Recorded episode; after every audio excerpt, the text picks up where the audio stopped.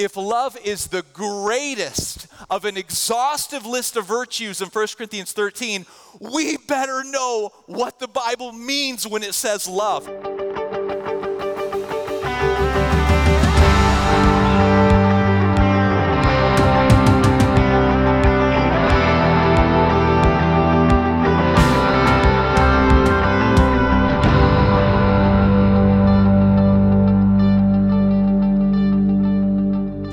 Guys are great. You go and have a seat. It is good to be with you all in the house of the Lord.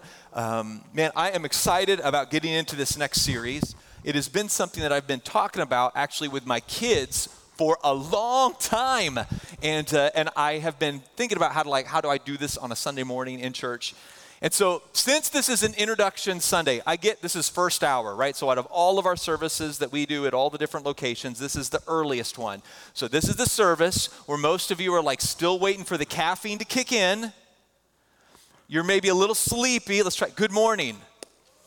All right, who's glad to be in the house of the Lord? Come on. For those watching online, I know that's the early service, but I'm glad you're here. I'm glad you're here. We need you, I need you to engage this morning. It is going to be a thinking morning. Uh, definitely want to engage your mind. And it's because it's an introduction morning, an introduction to this whole series on what love is, on what love is. Uh, the other thing I want you to do really quick is we are going to start this coming Tuesday uh, on our podcast. We're going to answer questions that you all might have about the sermon. So if you want to pull out your next steps cards, even here at the beginning, if you have a question like, hey, how do I apply this? What does this mean? What did you mean by? Um, or could you help me understand better? And the common questions that we get, we're going to try to answer Tuesdays on the podcast. So throughout the sermon, if a question comes to mind, write it down. And at the end of the service, when you turn in your next steps card, just bring another card with you that has a question on it, and we'll do our best to try to answer those. Uh, so heads up for that. I'm excited about it. I think it should be a lot of a lot of fun. Two things back to back that uh, happened to me. This is maybe 10 years ago. 10 years ago. Uh, I was little more than 10 years ago, was when I was still in Dallas. And uh, we were down in Dallas a little more than 10 years ago. I was in my office, and uh, a lady came in, or a, a, lady came in, and she sat down. This has happened numerous times. I could tell this story over and over on a Sunday and have it represent different people. But I had a lady come into my office, sat down, and she basically said something along the lines of, My husband has fallen in love with somebody else, and, sh- and he is going to leave us. So, husband fallen in love with somebody else, and he's going to leave us. So, we cried together, um, prayed together. And eventually, what happened in our modern world is this news breaks out on social media, right? I mean, that's inevitably what happens. So, it gets out on social media, and the general consensus in social media is that the husband is a jerk. And if he really loved that family, he would go back to him. That was the general consensus. If the husband who was leaving the family really loved them, he would go back. That was a general kind of acceptance on social media when you saw the responses. It wasn't but a few months later, I had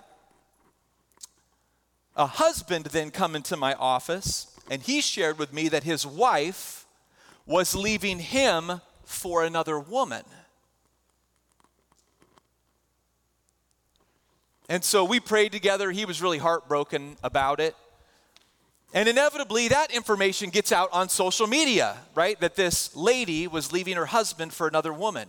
And I know that the friend group and circles are different, right? I get that that's true. But the general consensus on social media was not, you jerk, go back to your husband. It was, good for you. You be you. Way to pursue what you love. Stand. It was crazy how different the story was. Like the general the general idea was basically the same. There was a family unit, one person leaves it. But the cultural response on what the loving thing to do and the supportive thing to do from a kind of general cultural lens was so very different.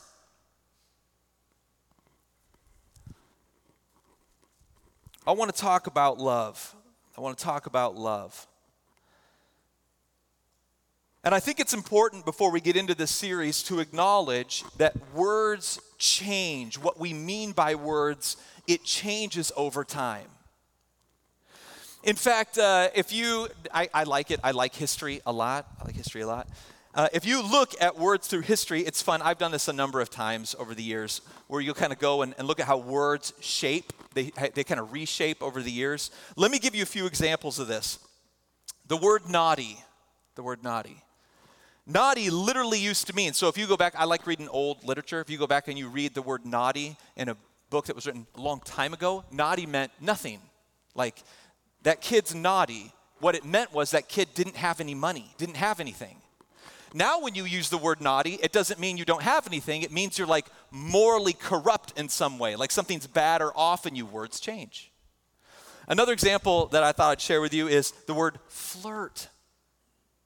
So, flirt literally used to mean, so if you go back and you read kind of an old English book, um, one that was written a while ago and hasn't been kind of retranslated um, or updated, I guess would be the way to say it, flirt literally meant to flick away. So, like, you'd read a book and it would be like, the boy sat by the river and he flirted with the rocks. What it meant was he was flicking them like this. Flirt used to mean flick away. Now, flirt does not mean that. Right? Flirt now is like, pseudo romantic, trying to get to know somebody, it's definitely changed. The word has. Uh, not just the word flirt, I'll give you a couple more. The word senile. Did you know the word senile, if you go back and read some of the older English books, right, you read through them, the word senile just meant mature. So you could go to an older person and go, Boy, you are senile.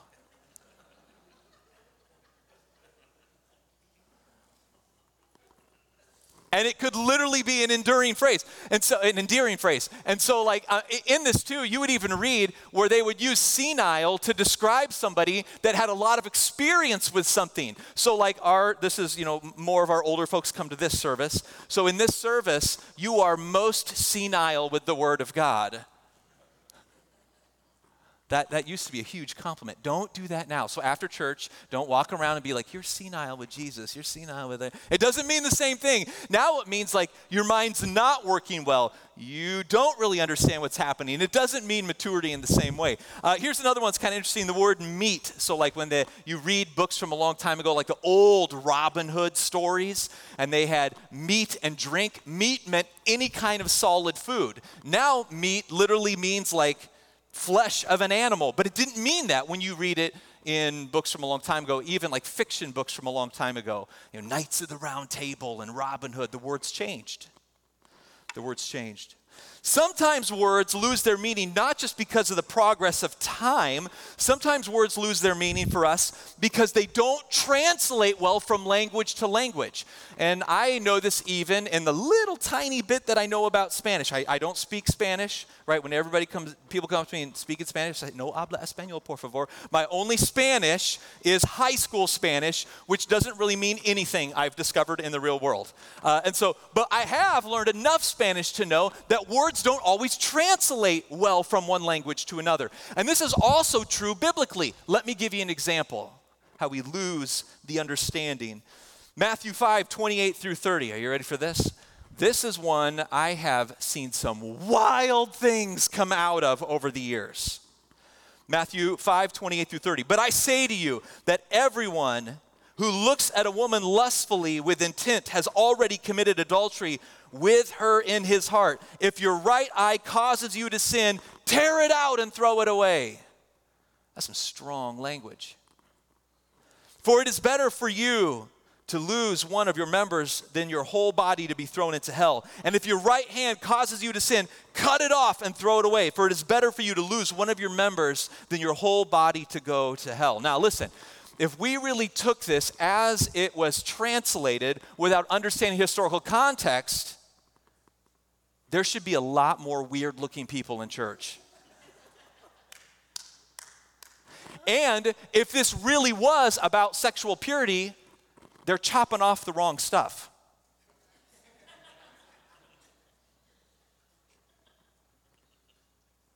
I hope this is okay on a Sunday morning. I should have asked for permission, Leslie, to share that last line. So, what is this about? What is this text about? Well, this is important. The word looks, like if you go back and you look at that Greek word in context in literary language, the word looks literally means to plan, to put together a strategy for. So it's saying to the person, hey, if you notice a girl is pretty, like, oh, she's pretty, that's not what the word means. The word literally means to strategically come up with a plan to run that individual down and take what you want from them. It's more strategy and intent and effort. But we don't have a good word to translate that into, so just translate into the general word looks.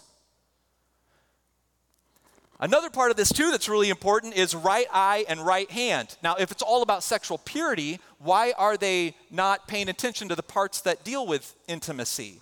Because the word right eye in the greater Greco Roman Mesopotamian area, that phrase right eye means what you let into your mind, what stimulates your thoughts. And the word right hand means what you do with your life.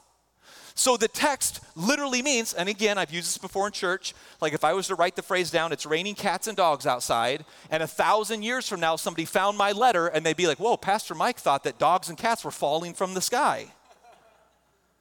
No, it's a phrase that means it's raining hard. The right eye, or cut out your right eye, and right arm are phrases meaning if there is something in this world that's causing you to plan lustfully to do things to other people, you remove it from your life. Whatever it takes. If your cell phone is causing you to lust, get rid of your cell phone. Right? The other side of it is your right hand. If you're going to places and participating in things that cause you to live in sin, you remove those from your life. It's better to go to heaven with less business deals and less modern tools and less than to go to hell. But you miss the intent of the text because languages don't always translate well either. The meaning of words really, really matters. Maybe the way to say it would be this understanding what the Bible intended to say when it uses a word is extremely important to understanding the heart of God. It is. It's extremely important to understand what the words mean. So, with this in mind, what about love? What about love? Let me ask just a couple of questions, okay? Just rhetorical. Again, this is the opening sermon. What does it actually mean to love your neighbor as yourself? Does loving your neighbor mean open permission, cheer them on, and encourage them in whatever they want to do? What does it mean to love your neighbor as yourself? Right? Luke 10 27. Or what about this from the same text? What does loving yourself well actually look like? A word about this. What does it actually mean to love the Lord your God with all your heart, with all your mind, with all your strength, all your soul, all your mind, all your strength? What does that actually mean? What are we actually doing there? Well, what about this, man? 1 Corinthians 13, that whole text that was read earlier. If love is the greatest of an exhaustive list of virtues in 1 Corinthians 13, we better know what the Bible means when it says love. If it's the top of the virtue list, we better really understand what that word love actually means. But what about even this one? What does it actually mean to love your enemy? What does that actually look like? See, I have a, a thought. Because the word love doesn't always translate well, because we have a few thousand years between the author and their context and history and different culture, what we tend to do is we read the Bible, it says, love your enemies, and we apply our modern pop culture view of the word and we put that into the text.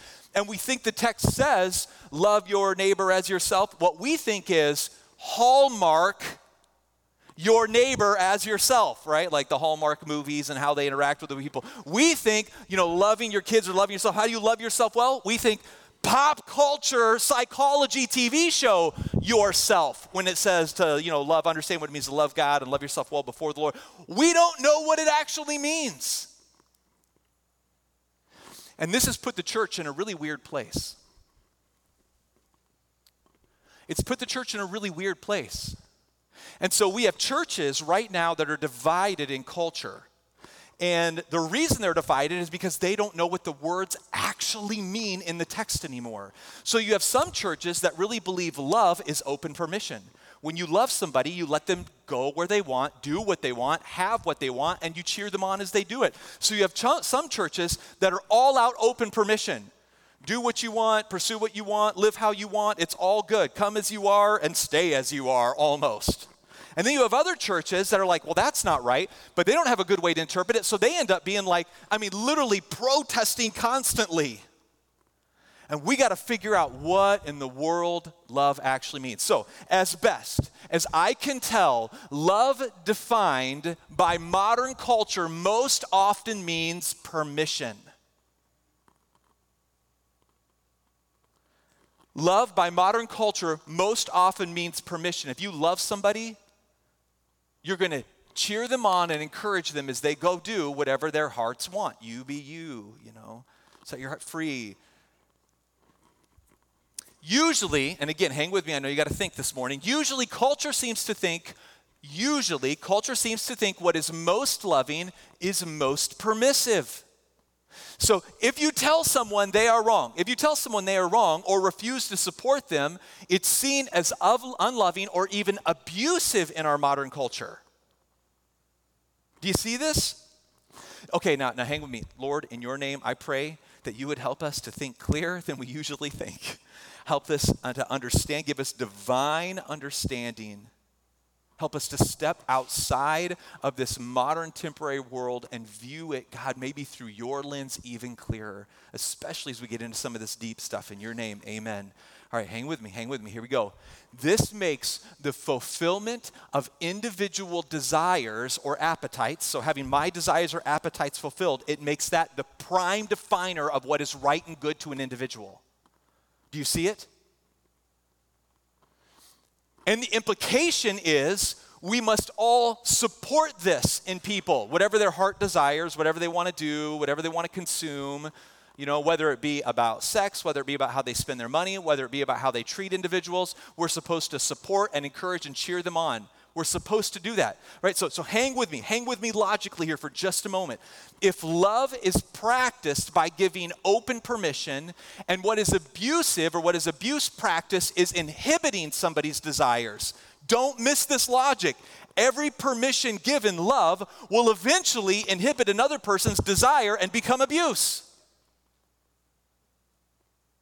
We're going to get to some examples in a minute because I know this is deep. I know it's deep. Bear with me. This is the most complicated of all the sermons in this series, but you got to see the problem before we can understand the solution. So, what this means is love by practice is abuse in modern culture. That's what happens. So, the dad, we're going to get to some of these examples. The dad who falls in love with another woman, the dad who falls in love with another woman sets his love free at the abuse of the family he leaves behind.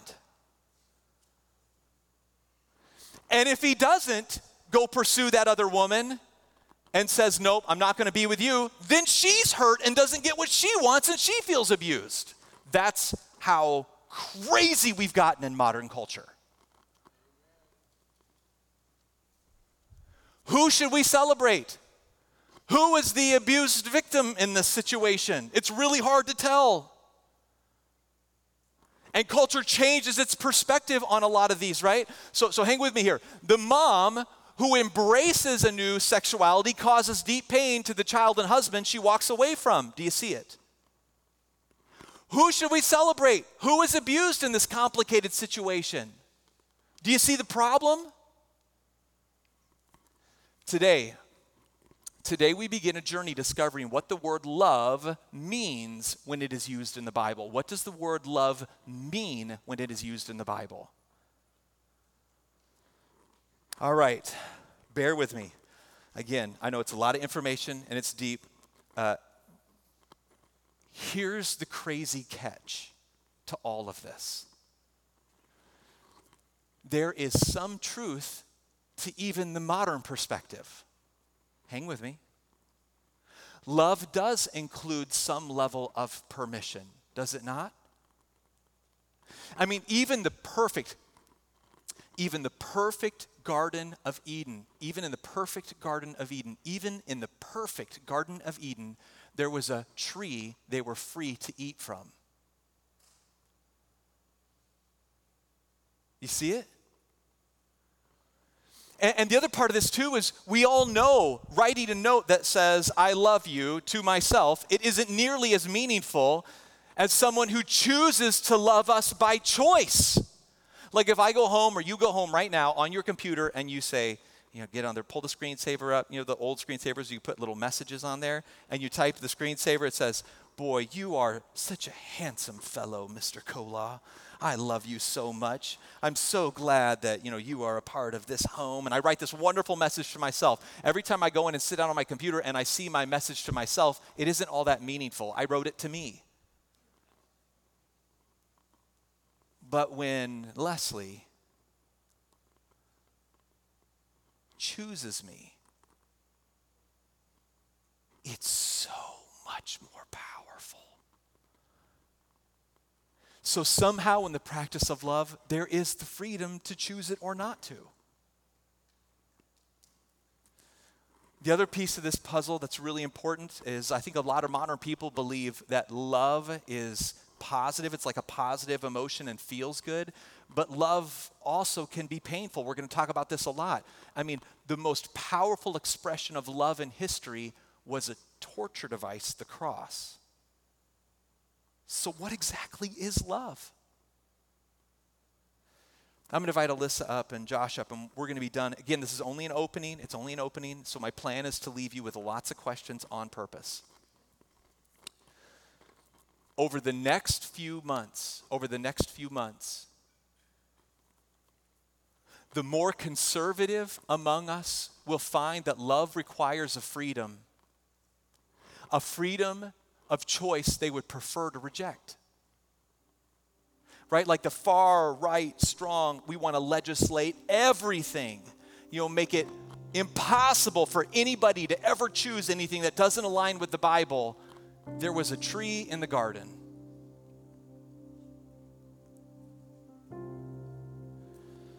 And hang with me. And the liberal among us, love you, the more liberal among us will discover that love will cost them way more freedom than they would ever like to give. And so, wherever you sit, we're all going to grow together. We're going to grow together. Over the next 10 weeks, we're going to grow together.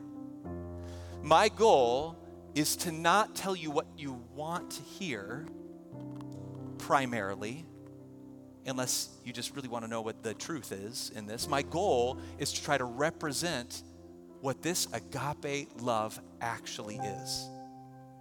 So at least you'll know what it means when the Bible uses the word.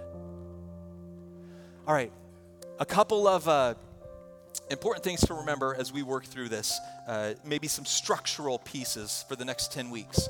Our scripture, our scripture for the next 10 weeks will be 1 Corinthians 13, 4 through 8. Okay, so 1 Corinthians 13, 4, 13, 5, 6, 7, and 8. And it's actually only the first couple words in verse 8, which means we're going to go really fast and learn a whole lot in a little itty bitty tiny piece of text way deep. Think Indiana Jones, right? We're going to do some historical research. We're going to go back. We're going to look, uncover rocks. What did they mean? Where was this word used? What does this mean for us today? How can we interpret this? We are going to slow way down. This is old school, like inductive Bible study. It's an exegetical preaching. I mean, we're going to be in the Word deep in the Word. Sometimes we preach and it's like a big overarching kind of meta theme of the Bible. Sometimes we work through the Word of God and we slow way down and go really into some Sundays are literally going to be a word. We're going to spend all morning looking at a word in the Bible. One word. It's going to be fun. It's going to be really fun. All right, second thing I would want to lay before you is this it will be a compare and contrast approach. So, like modern, ancient, modern, ancient, compare and contrast modern and ancient. We're going to give more of our energy to the ancient. So, it will be more historical than it will be sociology modern, but it is going to be a compare and contrast. So, just be aware of that beginning next week. Number three is this consider attending for the next 10 weeks.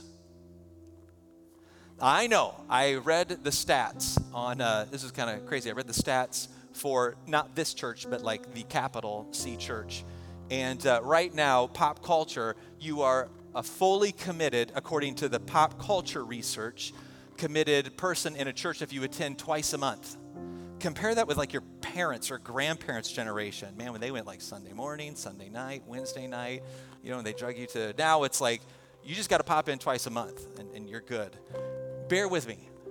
These sermons build on each other.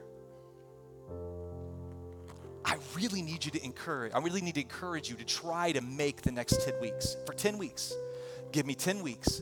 Be consistent, be present, and let's put these puzzle pieces together. The last thing I would say, kind of with the structural piece, is this ask questions, ask questions, ask questions. Again, we will do a podcast the Tuesday following each Sunday service trying to answer them. And now the podcast, again, it's not just one service. So the podcast is going to be us trying to answer questions from all the locations that may come in. So we're going to try to take the top questions that appear and try to address them on Tuesdays. So if you have a question, just grab an extra next steps card and fill it out. All right, a couple final thoughts and we'll be done today. Um, I had a good friend of mine that does the hiking on the Appalachian Trail. And, and I've done this too. Like, I, I just do day hikes with my five kids and, and my wife. We've not done like, you know, a month at a time on the Appalachian Trail, but there are people that have. Anybody here ever done like weeks at a time on the Appalachian Trail? Anybody? Oh, one, two, three. Okay, that's cool. I've not. I've done day hikes. I've done. I've hiked most of the uh, of the, the Smoky Mountain National Park, but it's all been day hikes. So we go and we stay at a place and we drive and hike for a day, then come back, then go hike and then come back. I've been told people that have done long hikes that about day, now those that have done this will be able to confirm this or not, but a good friend of mine told me about day seven or eight, where you've been on the trail day after day after day after day you begin to have this emotional purging happen like all the noise from the world, it's kind of taken away. You know, you're not making phone calls, you don't have access to a phone. Uh, and the longer you're on the trail, you kind of break apart from your group, he said. So you kind of start walking. So you'll spend hours and hours and hours by yourself on a trail.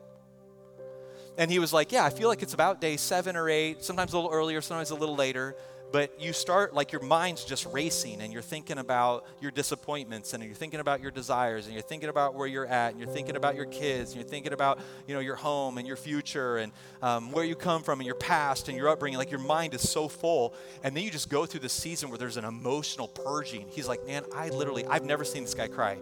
He's like i literally spent like two days just walking and weeping uncontrollably on the trail.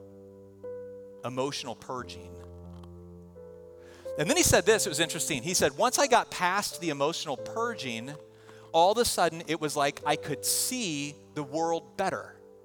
And I found myself, in fact, his, the way he said is the first time it happened, uh, I remember walking on this ridge. And so now it's day like 10, 11, 12, you know, and he walks out on this ridge and he was like, man, it's so beautiful. And he said, it dawned on me how still my mind was and how it gave me the ability to see how beautiful the trail was.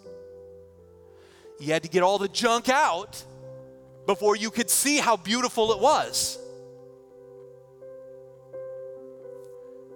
The ancient Hebrew people had a word many of you know. It's the word shalom. Shalom.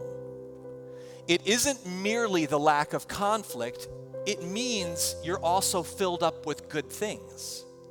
So when people say shalom, they're not just saying, hey, I hope you don't have conflict. When they would say the word shalom, what they meant was, I hope you don't have conflict and I hope you're filled up with good things. Not just the absence of bad, but the presence of good. Over the next number of months, we will find love as defined by the Bible, right? As defined by the Bible, it is about being truly made whole. At times, it is a purging, and at times, it is a filling. But in the end, it's you made complete. So at times, love is going to demand from you. And at times, love is going to fill you up. But in the end, its prime goal is you made complete. Okay, so I just want to say this really clearly. I am doing this series not to shame our modern world, but to offer a better one.